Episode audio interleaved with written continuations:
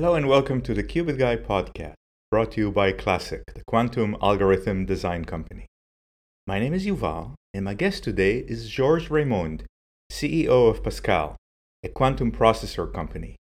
Georges and I spoke about full stack quantum vendors and the historical analogy from classical computing, the French quantum ecosystem, and much more. We hope you enjoyed this episode. Please let us know how we did by emailing hello at classiq.io that's hello at classiq.io. Hello, Georges, and thanks for joining me today. Hi, hello, Yuval. Thank you. I'm very pleased to be here today. So, who are you and what do you do? Well, my, my name is Georges. I'm the, the CEO and co founder of Pasqal. So, Pasqal is a, a, quantum processing company. I mean, we are building quantum processors out of the, uh, the neutral atom technology. I think we, we will have time to, to explain that uh, to, to the audience. So basically, that's the most uh, scalable technologies for, for quantum computing today. I mean, that's, it has the, the world record in terms of number of qubit. And this is published in, in peer review paper. I mean, the number of qubit and the applications on top. So we, the company was incorporated now almost three years ago. And we are not only uh, building the hardware, we are also developing the software on top of it it will be also part of the interview, but uh, of, of the podcast. But uh, you know, uh, I mean, if, if we need to to have powerful application, we really need to to tailor them to the uh, to a specific hardware. And on a more personal point, so uh, I'm I'm a physicist by training. I did my PhD 20 years ago, uh, pioneering the technology of Pasqal. And and you know, I mean, 20 years ago, I would never had imagined that today, I mean, we we will create a, a company out of this this idea still we are here. It's it's uh, it's completely amazing. And um, and after my PhD, uh, I mean, I, I, went into the industry uh, in R and D, you know, the, the, uh, t- taking t- technology out of the lab, which is what I, I, did for for 16 years, either in startup, uh, SMEs, or even a large corporate. There seems to be many quantum startups in France. Do you think there's a particular reason for that? That it happens to be in France? Yeah, you're making a good point. Uh, I think yes, there are uh, already four hardware startup in France in, in, on quantum computing, plus a, a, couple on the software side. Yeah, I think it just shows the uh, yes the, the, French excellence in uh, in quantum. I, I, would say. I mean, they we have. Um, uh, I, I, don't want to. To, to mess up that, but I think we have uh, at least three Nobel prizes in the in the field, and uh, yes, I think yes, that's part of it. Excellent. And I know that uh, Pasqal has merged with Qu&Co, which is, I think, the software company that you mentioned. So I would love to dive a little bit into that. Um, there's a debate, I think, with customers whether it's best for them to take a full stack vendor, hardware and software and application, or to select what some might call best of breed. I'll find the best hardware and I'll find the best software package and I'll find someone to write the applications for me. With the thought being that quantum computing is a race and who knows at any given time who's got the best computer, the most qubits, the least amount of noise, and so on. What is your view? How, how do you explain to customers that it's better to take the full stack monolithic approach as opposed to bits and pieces? Okay. Well, I think we just have to look at history. Uh, I mean, th- this idea, you know, of having choosing the best hardware and the best software in the classical world. I mean, it's it's it's something very new. I mean, uh, on, still a couple years ago, we we were f- forced to have a software dedicated to a specific hardware, even for these classical processors. So basically, it, it took it, it, it took us um, 50, 60 years of development to reach that point. And the first classical application, they were all hardware specific. I mean, I, I remember the first processor by IBM. It was designed for implementing accounting and only that. And it was specifically designed for these tasks. And, um, and, and, second, I mean, in the history of classical computing, I mean, we, we uh, of classical yes computing, we always uh, uh, devise the, uh, the the software around the processor, not the other way around. And I think that for quantum computing, starting that, okay, the software is that, and now let's build the hardware for me, it's a it's a real dead end. Uh, it's uh, it's it's too much. Uh, it's it's it's asking too much for the hardware first, and second, it, it, it doesn't leverage the specificities of the hardware. Uh, for, for instance, at, at, Pasqal, we are using this neutral atom technology, and we have the ability to, to arrange the qubit, the, the geometry of the qubit in any shape we want. You know, we, we can arrange the atoms at any distance we want and in any shape we want. And if you are able to leverage that, then you are able to implement very powerful algorithms. I mean, for instance, our, our, our qubits are representing the, the, shape of a graph of, or, or, a, a, a, or a molecule and for graph solving problem, it's highly efficient compared to that if, if, we, if, we, if, we, if we do not have this, uh, this flexibility. And so for me, it's, it's, it's very the, the path, you know, building on the strength of the processor, building the application on top of that. That's the shortest path for, um, for a quantum advantage. And maybe that in 20, 30 years, we will be able to devise, you know, a, a hardware agnostic software. But for me, it's, it's, it's really too early.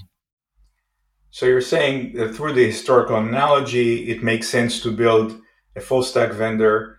And if you look at classical computing, you can make a case that on one hand, Apple, very successful company, is a full stack vendor. But on the Absolutely. other hand, of course, PCs are, are or, or phones for that matter, that are not Apple phones, are more uh, distributed. Okay, very, very well. Um, how long do you think before customers can enjoy quantum advantage, you know, defined as something that they cannot do classically well enough?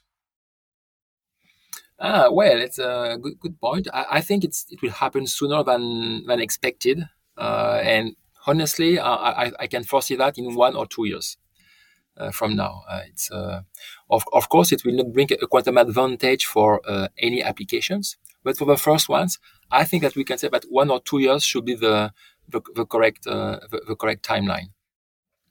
Uh, and what I what I mean by uh, quantum advantage, so it's not obviously related to the to the accuracy, to the performance, or the time of computing. It can also be providing the same results but with less energy because these quantum processors they are very low energy intensive. So this is also part of the uh, of, of, the quantum advantage. And uh, on, on, on, Pasqal, we we have identified or already two use cases where we think we, we should reach this, this quantum advantage at an industrial level. Uh, the, first one is being devised, I mean, has been devised with the uh, with the global electricity utility. So it's a, an optimization problem, and we we have good evidence that we could reach the uh, an industrial quantum advantage with 1,000 qubit, and 1,000 qubit. I mean, we are on track to to reach that by 2023. And we, we also have a, a, a second use cases in, in, in machine learning on, on, graphs. And I mean, the, the threshold in terms of qubit could be even lower. So, I mean, we will see. And, and, and maybe we have also a, a, third one in the pipe, but I mean, it's, uh, it's probably too new, so I prefer not to, uh, to talk about it. When you speak with customers, they're faced with a wide choice of quantum modalities, right? They can look at superconducting qubits, they could look at photonic qubits, they can look at uh, other you know, trapped ions, and so on and so on. How do you communicate to them? How do you explain to them why your approach is better? Well, first, we have devices available. this is a huge difference. Uh, at least with the photonics qubit, because uh, uh, as far as I know, there is no available uh, quantum processor using photonic qubits. And so we have the processors, they are available, and with unmatched number of qubits. So uh, at, at, Pasqal, we, are, we already have uh, 100 qubit machines that we will uh, launch on the cloud in the in, in the coming months. And if, even though this 100 qubits it's not enough to reach a quantum advantage. I mean, I have to be to be fair uh, on this. Still, it, I mean, it's big enough to implement a, a real use case at scale. So basically, for the end users, it will really learn something you know, working on a on a use case, and at the end, he will he will also be able to to foresee when the the technology will be able to to address his its challenges in in a most efficient way. And this is what I'm, I'm telling to the to the customers by the way. Today it's too early for an advantage, but in, in one two years you will learn, you will train your people, you will be able to forecast when it will come, and so and, and then the technology will be ready. Hey, you know they, they will have an edge compared to the competitors. We simply uh, waited for the the technology to be ready. And this is what I, am telling to the customers, and, and, and usually, yes, they, they do understand that pretty well. And your computers are available on the cloud. Is that a private cloud? I mean, is that a Pasqal cloud, or is that just one of the big cloud vendors? How does it work today, and what do you expect to happen in the near future? Ah, well, that's uh, that's both. Uh, so that being said, I mean, uh, at Pasqal, we do not claim to rebuild, uh, I mean, a complete infrastructure from scratch. We are just building the, the layers to give access to, to let's say, to, pri- to, pri- yes, to private customers to have access to these devices. And, and we also need this, uh, this layer of software to, you know, to, to be able to put our devices on, um, on standard cloud provider, such as uh, um, uh, Amazon, Azure or uh, or even uh, or Google. And so it, it, it will be both. How many computers do you have online at the moment? How many quantum computers? Uh, online, not none of them for the, for the moment. Uh, we have uh, currently what we have in terms of hardware. We have one devices which is very close to, uh, I will say, a, a lab uh, experiment but it's already available for uh, implementing use cases. That's the one we, we used for the uh, quantum machine learning techniques. Uh, and we also use it, I mean, to, to develop the, uh, the technology. So increasing the number of qubits, increasing the, the quality, the fidelity of the operations. And, and we have two other devices being currently assembled. And these two devices are dedicated 100% for, for end users, for our private cloud. So one one of them is, I mean, is almost is, is almost ready. I mean, it's it's currently getting alive. I, I would say. So probably that we will launch it uh, on on the cloud uh, in a couple of weeks or months, and the, the second one will be available by the end of the year. So at the end of the year, we'll have two devices on the cloud. And when I said two devices, okay, operating in between 100 and 200 qubits. So that's uh, that's the world record quantum computing has become a little bit of a geopolitical issue. Uh, there's a quantum arms race, you know, different countries, you know, the EU is spending money, France is spending money, US, China, and so on. All these computers that you mentioned, the three computers, will they be in Europe? Will they be in France? Does it matter to you? Does it matter to your customers where the computers physically are? that's a that's a good question. Uh, well, I mean, the first one they will be in France because you know, at uh, I mean, we you we have to bear in mind that the technology, I mean, in all technologies are in their infancy. So basically, uh, that the devices are still very fragile. So it's better to have them close to the engineers for the maintenance. So the first devices, for sure, they, they, they will be in France. Um, in the first step, they will be available on the cloud. So, and I think it's the is, is the good way for scaling because it's uh, it's I think very unlikely that a customer will buy um, uh, devices from scratch, you know, without testing it, without uh, assessing the proof of value of, of the computer. And for this, I think the, the cloud is the is a, is a nice way to go. So you know, we can buy runtime errors and not spend uh, their full budget on, on, on the hardware and, and, and start their, their quantum journey. At the end, uh, things may, may be different. Uh, I, I, I, don't know the truth. Uh, probably there is room for, for cloud computing because it's convenient. But at the same time, I can also hear from one of my customers, for many of them, that you know we are dealing with sensitive devi- with sensitive data, and it's more or less out of request that we will send the data over the over the cloud. So maybe there is also room for uh, devices on premise. Uh, we'll see. The, the, market will tell us. I usually ask this question of uh, end users, but I would love to ask it of you as well. Let's assume you were master of the quantum universe for uh, for a little while, and you could control uh, anything that you'd like um, outside your company. What would you like other companies to work on? What would you like customers to do to get to quantum uh, to useful quantum applications faster?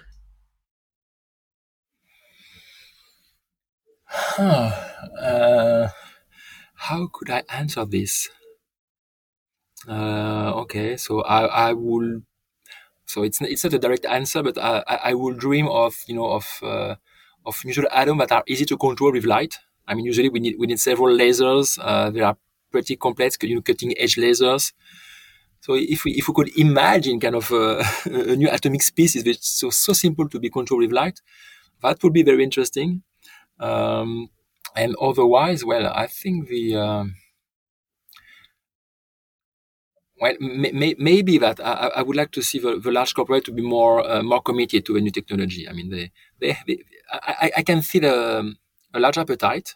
It's and it's and it's more and it's growing. Uh, uh, to be honest, but at the, at the same time, I, I think they can do more. Uh, they can do more, and it's uh, it, it will definitely foster uh, the um, the adoption of these new devices and and also speed up the, the, the rise of its advantage because as of now, it's hard to tell uh, the, the ideal use case that will first bring a quantum advantage. So the, the more we try, I would say, the, the more likely we, we will find it. So yeah, so that's, that's the message is to large corporate. Just try. It's not so expensive. And there, there is, a, I mean, the, the return of, on investment can be pretty large. And what do you need the government to do, if anything? uh, whether it's the French government or the EU, or what, what, do you need the government to do? Well, uh, I think we, they can help with uh, with uh, public ordering. Is it I think it's correct because uh, uh, yes, public procurement. Sorry, because you know, it's it's a, it's a way to uh, to help the, um, the, the companies, but, but, not not only by just giving uh, uh, subsidies. You know, it's it's also a way of developing the uh, the business, trying to to build the real devices, test them uh, outside the outside the company in a real life environment, and at the same time with you know in a I mean, we, have not uh, in a, in an uh, in a in an environment which is not so harsh. I mean, so you, you, you have time, you know, to, to test and to validate the, the, the tech. So I think that's probably the, the nice way to, to help the uh, startup emerging and, and growing and keep growing. And as we get closer to the end of our conversation, you mentioned that you'd like companies to be more committed or customers to be more committed to quantum. When you meet customers that are not as committed to quantum as you would like, why are they not committed? Is it because they don't believe it's helpful? Is it because they think it's too early? Is it because they don't have the right people to take advantage of quantum? What do you see as the primary reason that companies are not yet into quantum? Hmm. I think that the, they, there are many reasons, but I think the main one is, is that they believe it's too early. They believe it's too early or they will have time to learn. But I mean, and, and you know, and the technologies are changing so fast. it's completely amazing. I mean, you know, uh, w- w- one years ago, we were um, we were the only comp- company claiming to reach 1,000 qubit by 2023, and now I think there are at least five companies claiming claiming the same. Uh, uh, of course, I believe in Pasqal. I think we will be the first one to reach these numbers, but still, the the, the, the others are doing are doing good, and uh, you know, it's it's it's it's not more uh, a magic number. I think we will reach this uh, this, this thousand of qubit by 2023. We will be able to bring something to the end users. So and and, and, and things are, are changing fast. When you have large number of qubits, let's say 500 qubits, for example, and let's assume that the application uses entanglement, otherwise it's not that interesting.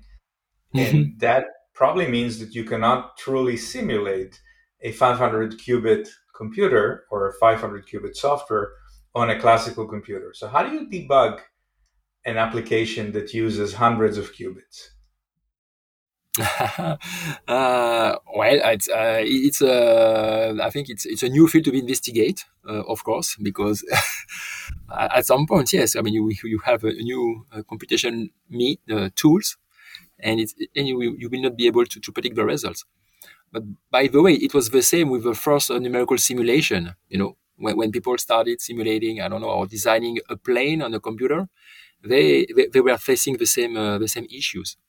So I think yes, it, it, it, it has to be in, investigated, and uh, uh, and just to elaborate a bit more on on, on my answer, uh, there, there are some problems that are you know that are or some challenges that are difficult to compute, but checking assessing that the solution is the right one can be very easy. Because for instance, if, if you are solving an optimization problem, you come up with a solution and it, it can be very easy just to check that it's more efficient than the, than the previous one. Absolutely. So, Georges, how can people get in touch with you to learn more about your work? Well, we, we have a, a website. We also have, a, of course, a, a, LinkedIn page. And uh, so we, you, you uh, I mean, people will find our papers or, or, or white paper and uh, and whatsoever. And if they really want to to to already have a, a hands-on, we have um, an open source framework called uh, Pulser, which was a 100% devised by by Pasqal engineers. It's a, a so a, a, programmable framework which control the qubit at the pulse level. This is why we, we call we call it a pulser. So giving you an exquisite control over the over the processors. It's open source. Everyone can use it. Everyone can improve it it comes with an emulator, so you can assess if your if, if the algorithm which is devised is uh, is efficient or not. And on top of that, it, it, comes with tutorial and some some libraries. So it's it's really a, a nice way to, to to start digging into in, into quantum. Very good. Well, thank you so much for joining me today.